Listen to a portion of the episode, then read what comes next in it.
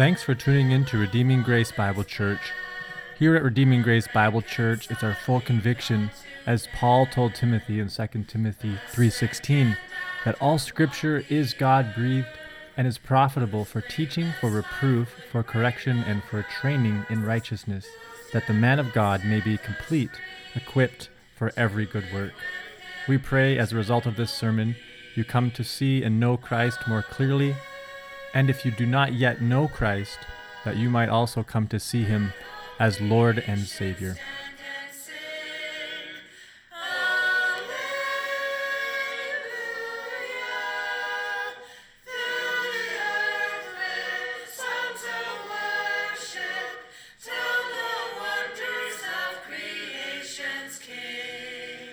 So 1 Samuel chapter 18, picking up at verse 17.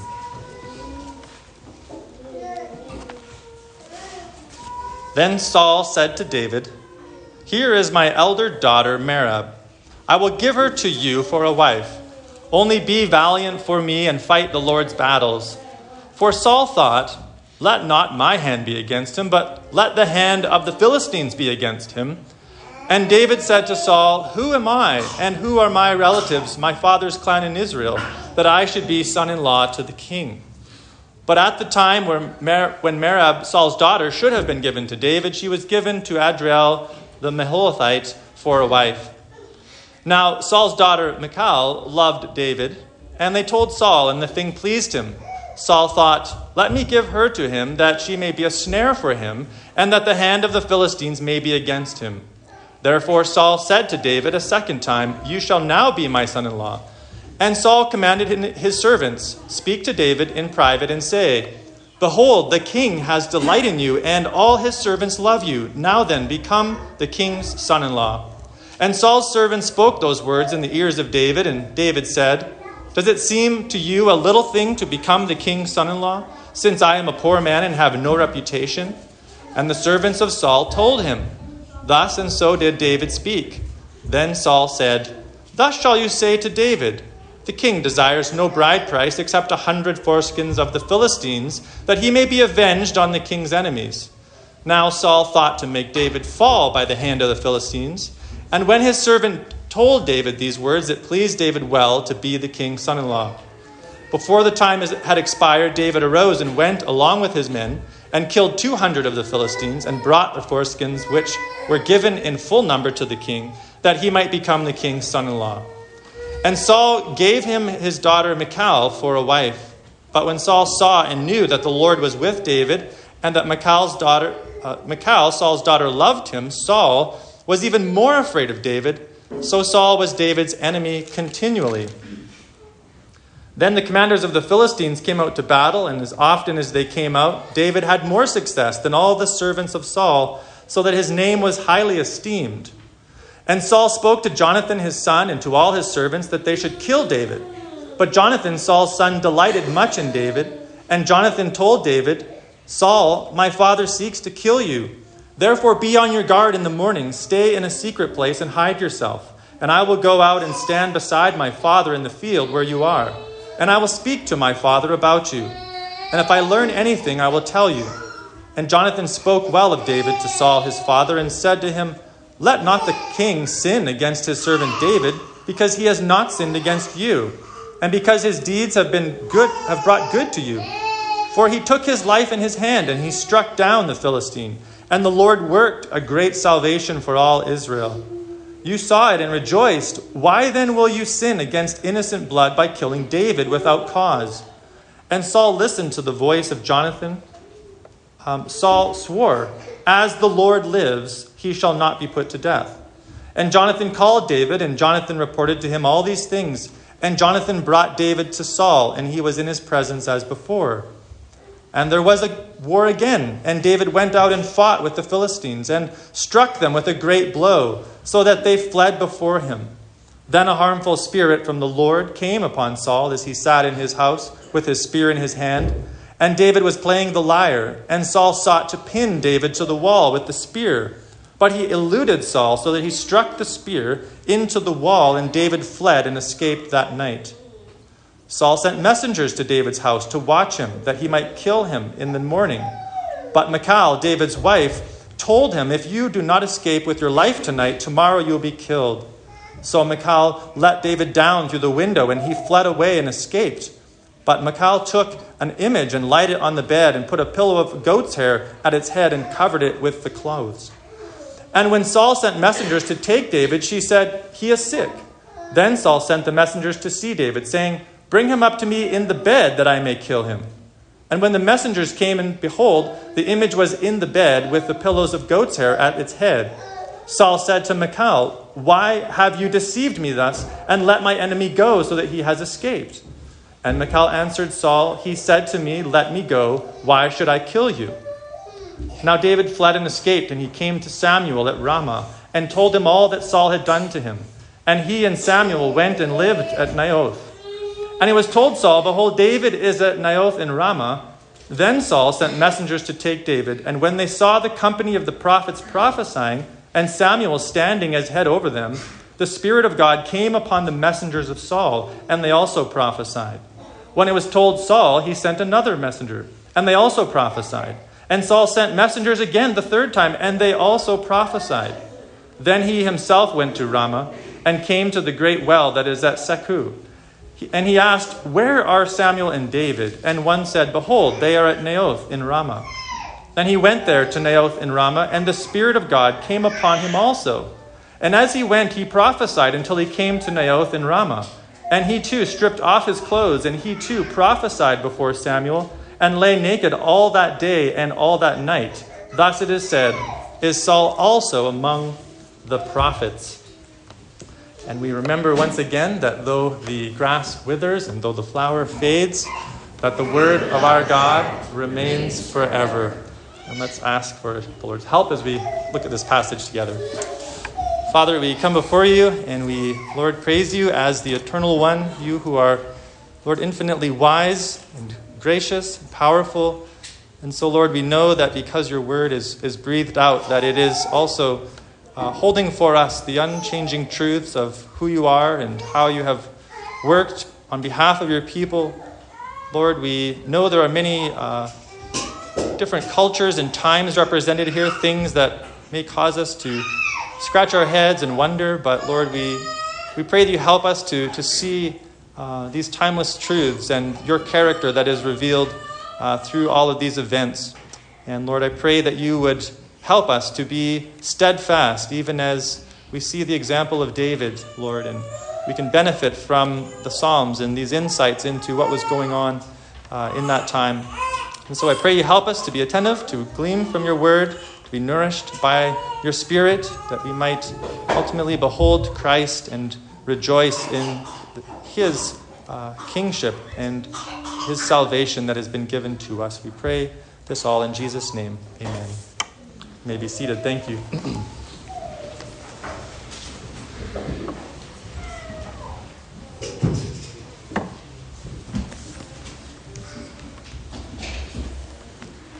So the uh, this morning we're continuing on in the narrative of Samuel as he records for us this transition in the leadership of Israel. And last week we saw this split reaction to David's great victory over Goliath. Initially, all were rejoicing and celebrating at the victory that God had won through David. But then, as the people began to praise David more than Saul, Saul became extremely angry and set himself against David. And we saw even an attempt on David's life with his spear back in verse 10 of uh, chapter 18. And this really sets then a entire flood of attempts on David's life at the hand of Saul. It, it picks up this uh, account of David's continual attacks from who would become his own father in law, but even more than that, his own king, the one who was supposed to protect him and lead him, had set himself against him. And there's many uh, contrasts and even ironies that you begin to pick up here uh, in this account that David had slain the giant with a spear, and caused the enemies of God to flee away. But now we have the king of Israel threatening David with his spear and causing David to flee away. And the entire work is, is set up so that we begin to pick up these strong contrasts in David, who becomes very much a portrait of, of Christ and is obviously the forerunner of, of Christ as the, the Davidic king, the one whom God would establish his covenant with. And so Saul, in many ways, becomes a, a picture as well of the anti king, the anti Christ, as it were, the man plagued by an evil spirit, setting himself against the Lord's anointed and continually attacking him. Now, we have to remind ourselves of a few, a few things, and this is partly what makes uh, narrative scripture so difficult to, to preach. I've uh, enjoyed the study very much, but it is also very challenging. And part of that is because we have some things very much in common with David and with the people of this time, and then there are other things which we do not have in common. And, and so we have to be careful that we uh, don't misapply some of the, the things that we're teaching here. And uh, the guys that went through Ben's teaching a few weeks ago, he re- reminded us that narrative is not always normative, which just means that we're not to necessarily take the accounts of what we read happening and then try to, to immediately apply those very same events in our own life. We're looking for those timeless truths that we see, these revelations of God's character that are consistent, and then seeking to bring those to bear on our own lives. And so it, it can be extremely challenging not to go into uh, applications that are not fitting to the text. So, uh, just a, a, quick reminder a few things that we obviously share in common with David and the people of this time. We are all born under the uh, within the covenant given to, to Adam and Noah. We are the descendants of Adam and Eve, and therefore we are all affected by the fall. We share physical and spiritual needs with these people, which are common to man. We are image bearers of the Most High God, though this image has been marred by sin.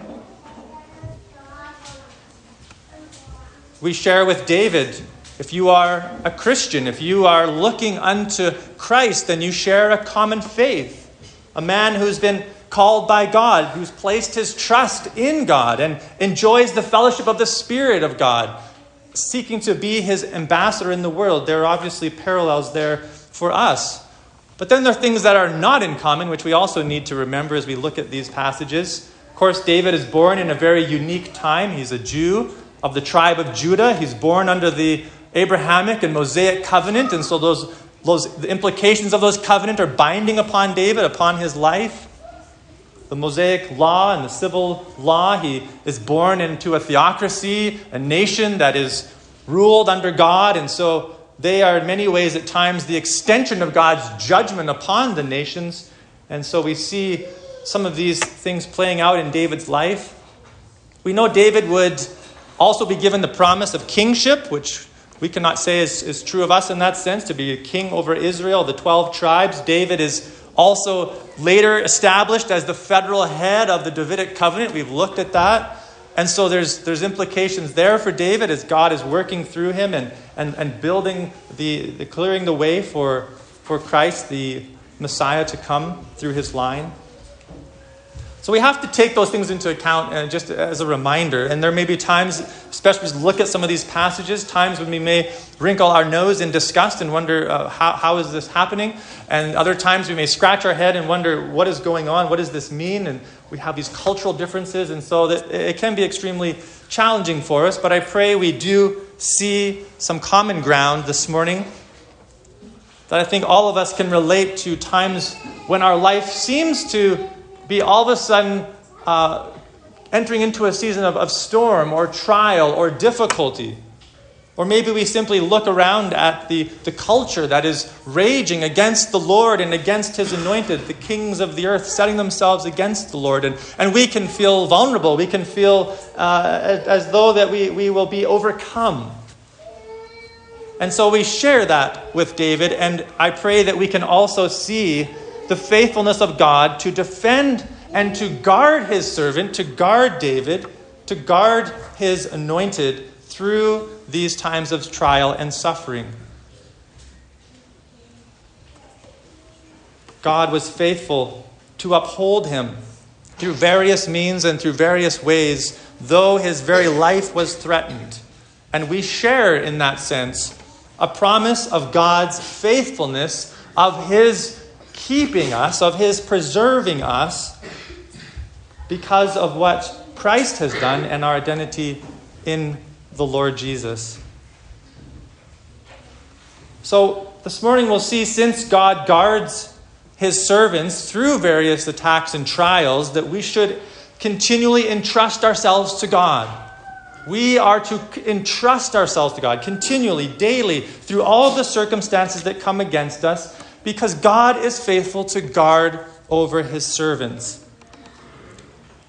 We might ask the question what types of attacks does God, does God guard his servants from?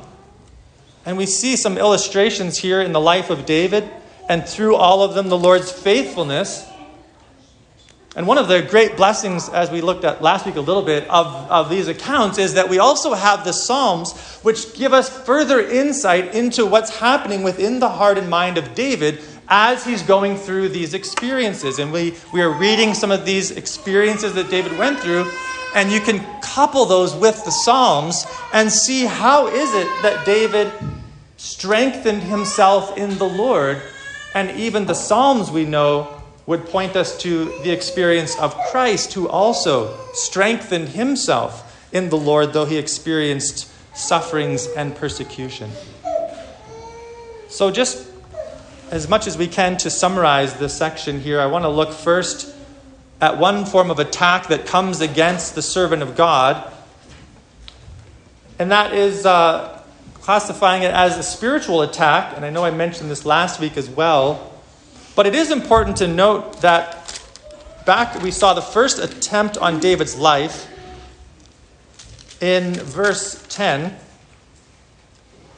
We didn't read that this morning, but it's interesting to see the connection with the spear being picked up by Saul and hurled at David, connected to this evil spirit from God, we're told, that comes upon Saul. He's given over to rage, he's given over to, to irrational anger and hostility towards David, and each time this happens, he attempts to kill David with the spear. And so, of course, Saul is, is accountable for his actions here, and he is responsible, but there is obviously a spiritual element.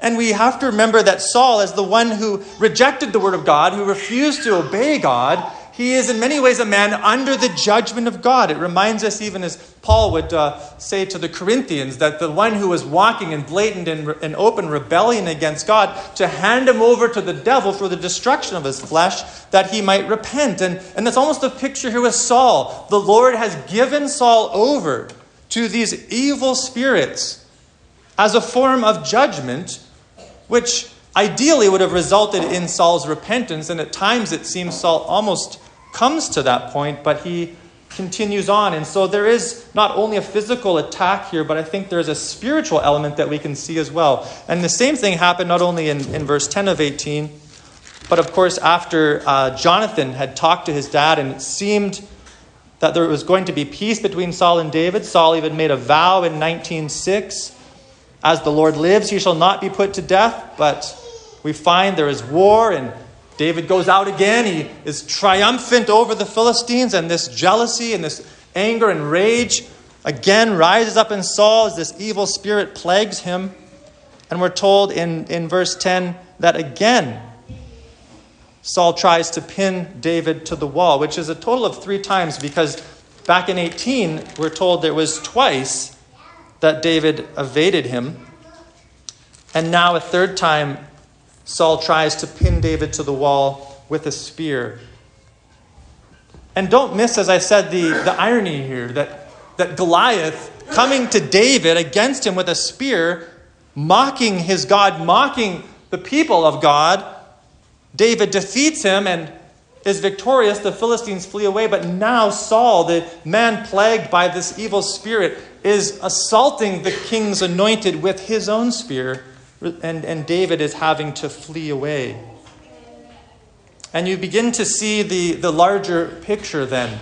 We have the spirit filled man of God who is pursued by the man uh, affected and, and tormented by the evil spirit pursuing his life, seeking to destroy him. And it, it brings to mind that, that ancient battle of the offspring of the woman and the serpent seeking to destroy, and this enmity that exists between them.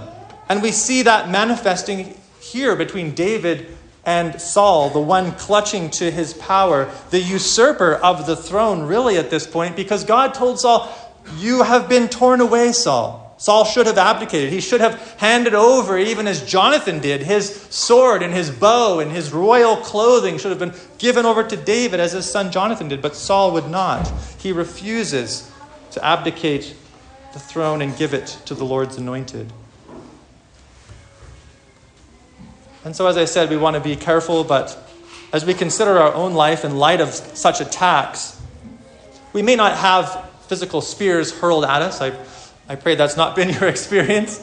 Although, as we look around at a, a raging culture, I mean, I've just recently, there was a man who was out uh, doing street preaching, and he was shot uh, right in the head. And, and by God's grace, this man lived. And certainly, we don't have to look very far. And this was just in the United States uh, a, a, month ago or so. And, and we don't have to look very far to see that sort of hostility still against the Lord's anointed, against those who have the Spirit of God.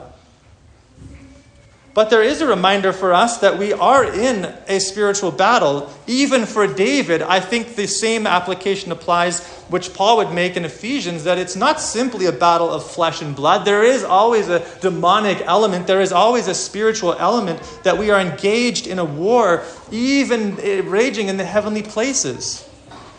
And this is not that we walk in fear and trembling before the, the hosts of, of, of the devil. Christ has conquered the devil. He is more like a, a wounded animal that is flailing about trying to, to destroy as much as he can before his time comes and he is cast into the lake of fire. But nonetheless, Paul would tell us in Ephesians 6:15, in all circumstances to take up the shield of faith with which you can extinguish all the flaming darts of the evil one.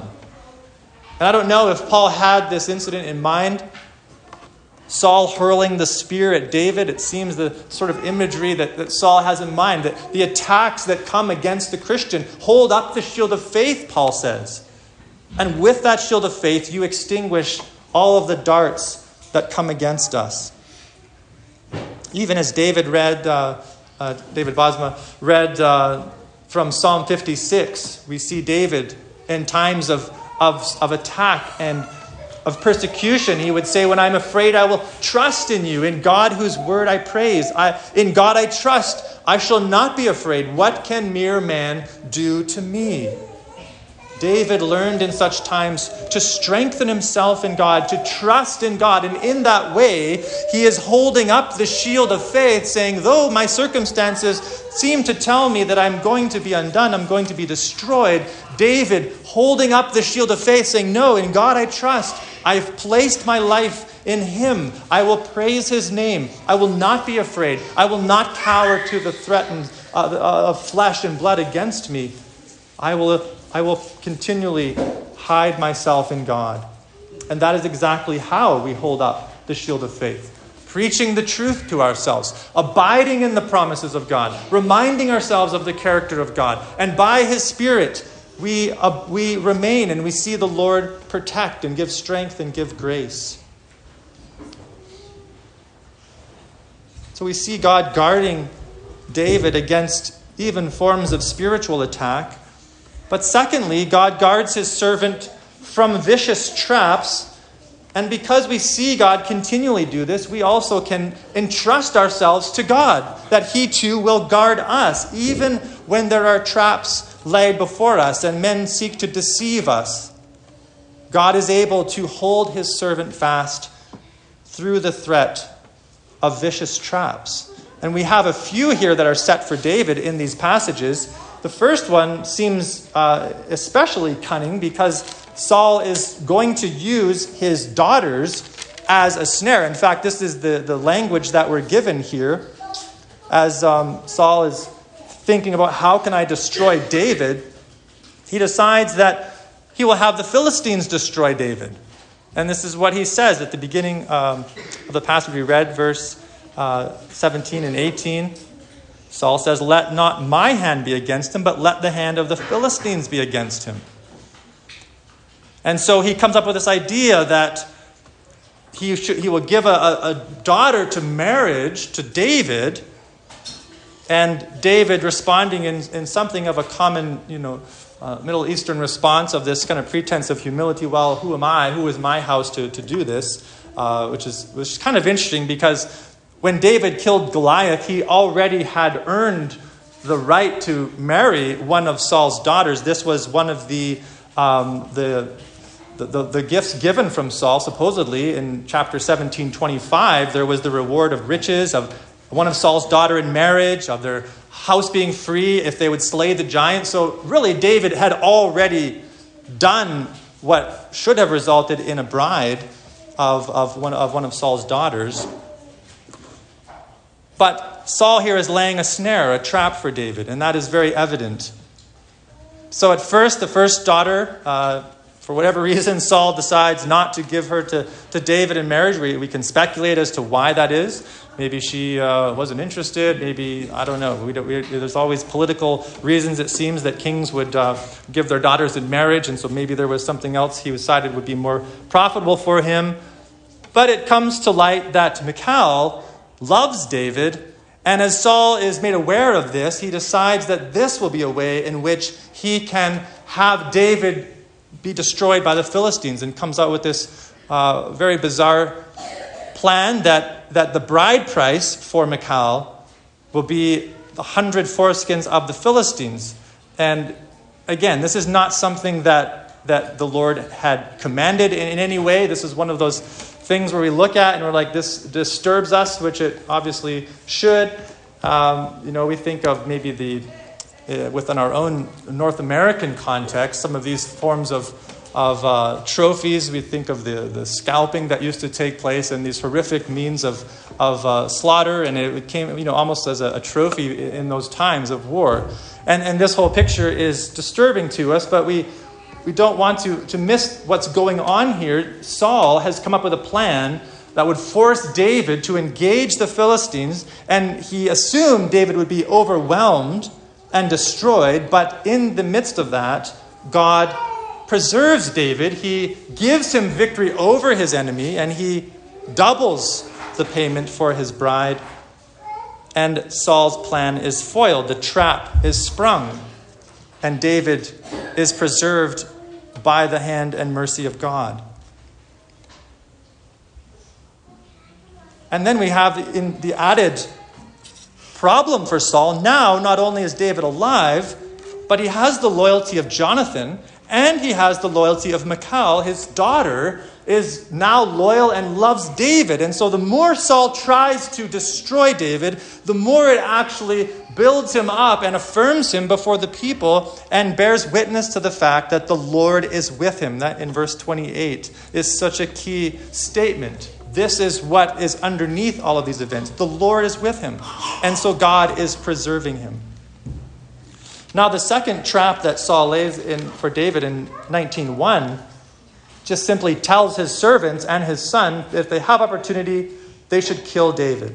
Essentially, this is the, the wanted poster on the wall. I mean, we, uh, you know, again, look, thinking of the old Western movies where they have the, the wanted criminal and his picture goes to all of the sheriff's offices, and if someone can find him dead or alive, then they will reap the reward. And, and this is essentially what Saul does. He, he lays another trap. He, he asks his household, he asks his servants, he tells them, if you have opportunity, then kill David, destroy him. I want his life. And even in this, we see the Lord raise up a deliverer in Jonathan, the, Saul, the son of Saul, who talks to Saul. He reminds him that David has not sinned against him. He has been a loyal, faithful soldier in his army. He killed Goliath. I mean, why would Saul want to bring innocent blood on his own head? And it seems that it works. This uh, particular trap seems to be averted. Um, Saul even swears, invoking the name of the Lord, that David shall not be put to death. Of course, we know soon Saul would be again uh, set against David. But in this, we do see God is able to deliver his servant from vicious traps and deceitful snares that are laid for him and an attempt to destroy him as well. And we can see um, throughout church history, time and time again, God has graciously preserved his saints in order to preserve the, his word, in order to preserve his gospel, that his church not be destroyed, not overcome by the plotting of the devil. And of course, we, we know there are times when Christians' life are taken. Today, there are more people martyred for the sake of the gospel than any other previous time in history. And so, at times, the, the preservation of the, the saint, of the servant of God, may be referencing even the ultimate preservation, which comes through the deliverance out of this life from this body, brought home with the Lord. Because even as David would say in the Psalms, that, that he is he's not afraid of what man can do to him. It is that reminder that man, yes, can destroy the body, but God delivers us from all of the schemes of the devil and is able to deliver our very soul into his presence. And so, either way, for us as Christians, for us who seek to serve the Lord, we may see the Lord deliver us presently from snares and traps, as even he did David. But we know that ultimately, even if our body is destroyed, our soul will be kept unto the Lord. And this should be a great cause of, of comfort and, and rejoicing for the Christian. The Lord enables us to press on. He enables us to, to overcome even the beast. By the word of our mouth and the blood of the Lamb, we overcome. And God preserves us. And He's able to spring all of the schemes of the devil. Listen to, uh, again, I know we've read this last week, but I want to reference it again because we're told in Psalm 59 that it was one that David actually wrote during this time when, when Saul sent men to watch his house in order to kill him. So, right around these events, David at some point pens this psalm. And we see David acknowledge in verse 3 For behold, they lie in wait for my life. Fierce men stir up strife against me. For no transgression or sin of mine, O Lord. For no fault of mine, they run and they make ready. Awake, come to meet me and see. You, Lord God of hosts, are God of Israel. Rouse yourself to punish all the nations. Spare none of those who treacherously plot evil. Each evening they come back, howling like dogs, prowling about the city. There are bellowing with their mouths, with swords in their lips, for who they think will hear us. But David responds as he strengthens himself in the Lord, again holding up the shield of faith. He says, But you, O Lord, laugh at them. You hold all the nations in derision. O my strength, I will watch for you. For you, O God, are my fortress. My God, in his steadfast love, will meet me. God will let me look in triumph on my enemies. And David continually strengthening himself, reminding him that the Lord is sovereign even over the scheming and plotting of man, and the Lord holds them in derision. Psalm 2 tells us the Lord laughs at the nations that rage against him, laughs at the rulers that set himself against the Lord and against his anointed. And David reminds himself of this, and God graciously delivers him. And even for us today, we know that there are many today who hate the church of Jesus Christ. They hate the gospel of Jesus Christ. They hate the word of God. I mean, many of you are, I'm sure, aware of even the, the, the chaos in our own province as our premier is trying to pull back the reins a bit on all of the, the transgender nonsense and, and, and, and just delusional thinking that is so present in our culture. And then we have now people um, protesting uh, in Calgary against these measures, that they're oppressive, that they're too restrictive. And we, we know for sure that, that such a mindset, such a culture given over to this kind of delusion is going to continually plot against the Christians, plot against the people of God. And that can be a cause for fear in our souls. But when we remind ourselves that God is God over all, He's able to deliver us from all of the snares of the enemy, from all of the traps that are laid for us and for our children. As we trust in the Lord, He delivers us. And we know even behind the efforts of man, there is this scheming serpent, always plotting, always seeking to, to bring us back into bondage.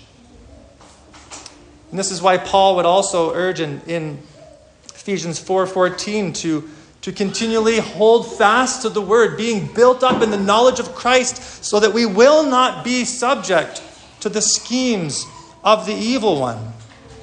We continue to build one another up that we have discernment and are not overcome. So God is able to save his servant from spiritual attack, from vicious traps and deceptions, and also God, we see, guards his servant against the wolves that pursue his life. We see this here in David's life. Those who pursue his life coming as wolves. This is the imagery David uses in Psalm uh, 59 that we just read. They come to the city howling like dogs, looking for meat to devour. And a number of times in our passage, we see this sort of pursuit on David's life. We have the picture of David in his home with his newly, uh, his newly married wife, Michal. And then, and then Saul has this plot to send assassins essentially to his room, to his house, and kill David.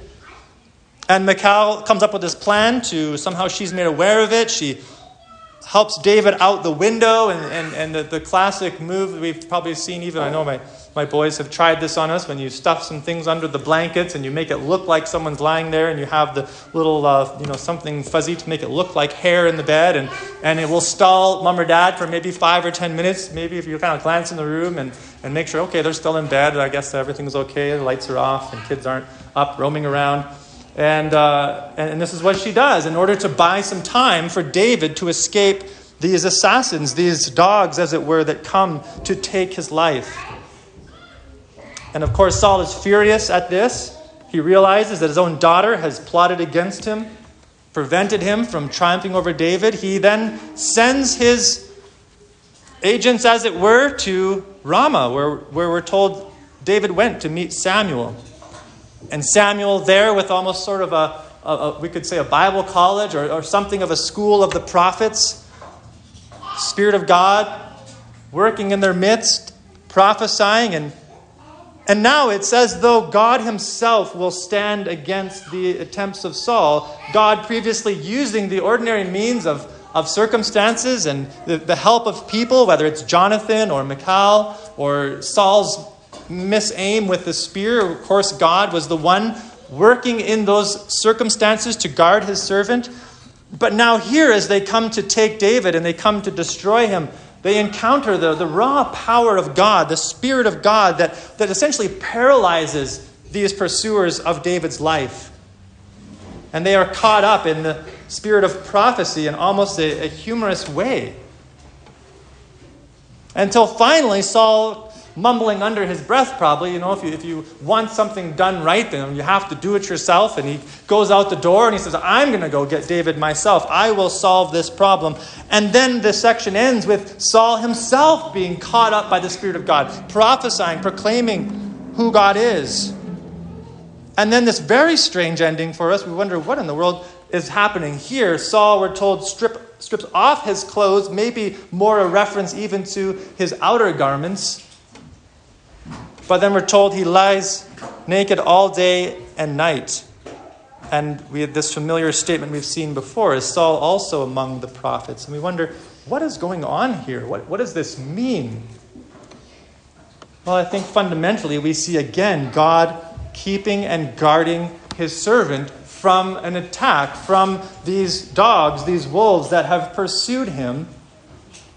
And what's interesting is we saw Jonathan willingly take off his kingly, or uh, he would have been a sort of a prince of Israel. He takes that off and gives David this cloak. He gives David his sword. He gives David his shield and his armor willingly, submissively, with love and adoration in his heart towards the Lord's anointed, here Saul, by the raw power of God, does the same, but it's clear that this was not Saul's intention in going. It's as though the Lord humbles this man, reminds him that he actually is not the king, and he has no right wearing the kingly garments. And so God really uh, puts this man into a, a state of, of shame and humiliation and guards through this David, his anointed.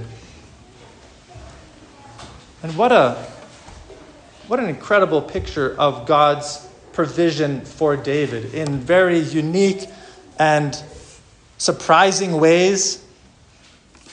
But the principle that I, I want you to, to really grasp is the Lord's faithfulness to his servant, to his own, his ability to keep and to protect despite all of these attacks that come against us.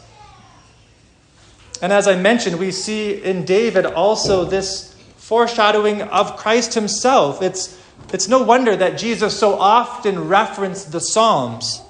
In fact, even as Jesus hang dying upon the cross, he would cry out, My God, my God, why have you forsaken me? Which was not Jesus saying that God had in fact forsaken him, so much as it was a way of Jesus to point to the Psalms because at the time, the Psalms did not have numbers so much as we reference them with numbers today. They would have referenced the psalm by the opening line of that psalm, perhaps. And so it's fascinating to me that as David experiences these sufferings and he's, he's holding up the shield of faith, he's, he's casting himself upon God and upon his faithfulness, and God delivers him. That, that is, yes, true for David, and he's an example for us in that way, but it also is, is a foreshadowing of Christ and Christ himself would say that he is revealed in the Psalms. And so, as Jesus, even upon the cross, would cry out, My God, my God, why have you forsaken me? That is the opening words of Psalm 22. And you read through again the experience of David there the afflictions and the suffering, the attacks and the persecution that he experienced.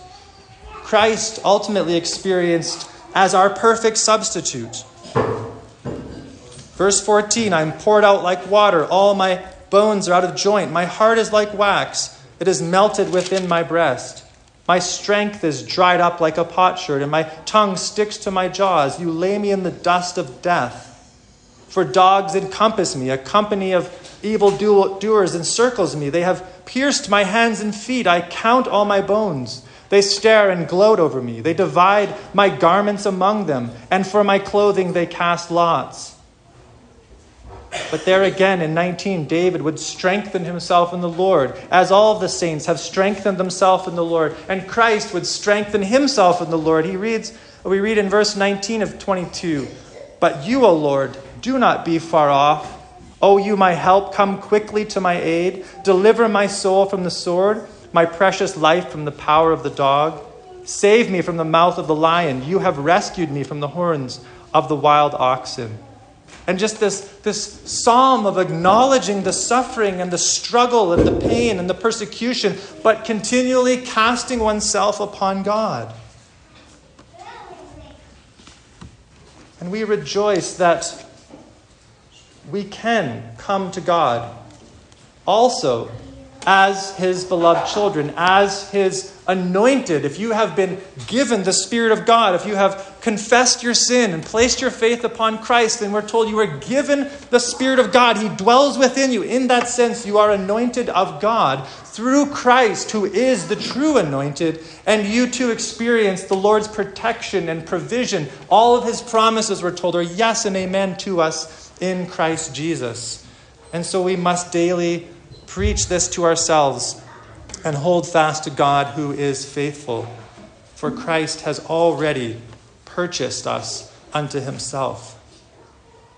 There are so many uh, Psalms. I know we can't go on reading the entire collection of Psalms, but I do encourage you to um, maybe look up some, some cross references and just see how continually David cast himself in the Lord, experienced the Lord's help, and, and thinking about how that even points us forward to Christ. One more psalm, Psalm uh, 34 7. The angel of the Lord encamps around those who fear him. This is the experience of David. And I believe it ought to be the experience of every Christian as we rejoice in Christ our Lord. The Lord is certainly able to deliver us. Deliver us from attacks of the evil one. He's able to, to, to deliver, deliver us from deceit and snares and traps that are laid before our feet. He's able to deliver us from those who would pursue our life, pursue our freedom in Christ. We strengthen ourselves in the Lord. And Paul even gives us the promise in 1 Corinthians 10:13 that no temptation has overtaken you that is not common to man. God is faithful and he will not let you be tempted beyond your ability, but with the temptation he will also provide the way of escape that you may be able to endure it. This also is a blessing. God will not put us into a situation in which he does not also give us the grace to stand and to remain steadfast and to turn from that temptation. Of course, we know David was not perfect. He would at times sin grievously against the Lord, and then he must return and come again to the Lord for grace and mercy. And that may be our response as well. If we find at times we do give into doubt, into fear, into compromise, there is always a path back to the cross, that we may find forgiveness and help in our time of need. And so I pray that you learn to strengthen yourself in the Lord, to experience His protection and provision, not only when, when things are going well and, and there seems to be a time of prosperity, but also when the storms of life come against you, when you feel the, the intensity of the battle. Know the goodness of God and His faithfulness to keep his servants. Let's pray and we will um, have a closing song. And Lord God, we, we do thank you for these promises that have been given to us in Christ, Lord. We know that there, whether it's David or Abraham or Lord, uh, our brothers and sisters around us, we think of men and women throughout the ages who have exemplified this sort of faith in you, Lord. We know it is all because of Christ, is because of your grace.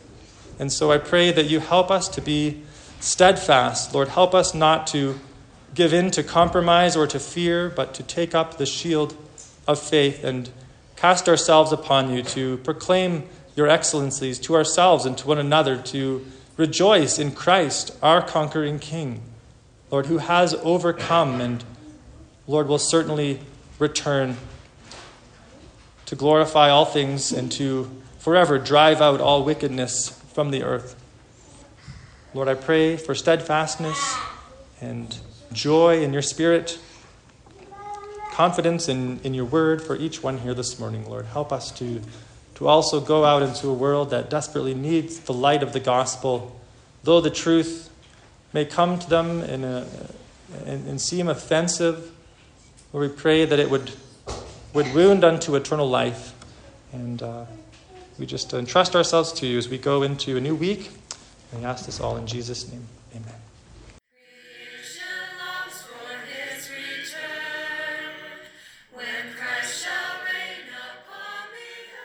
Thank you for tuning in to this sermon preached at Redeeming Grace Bible Church.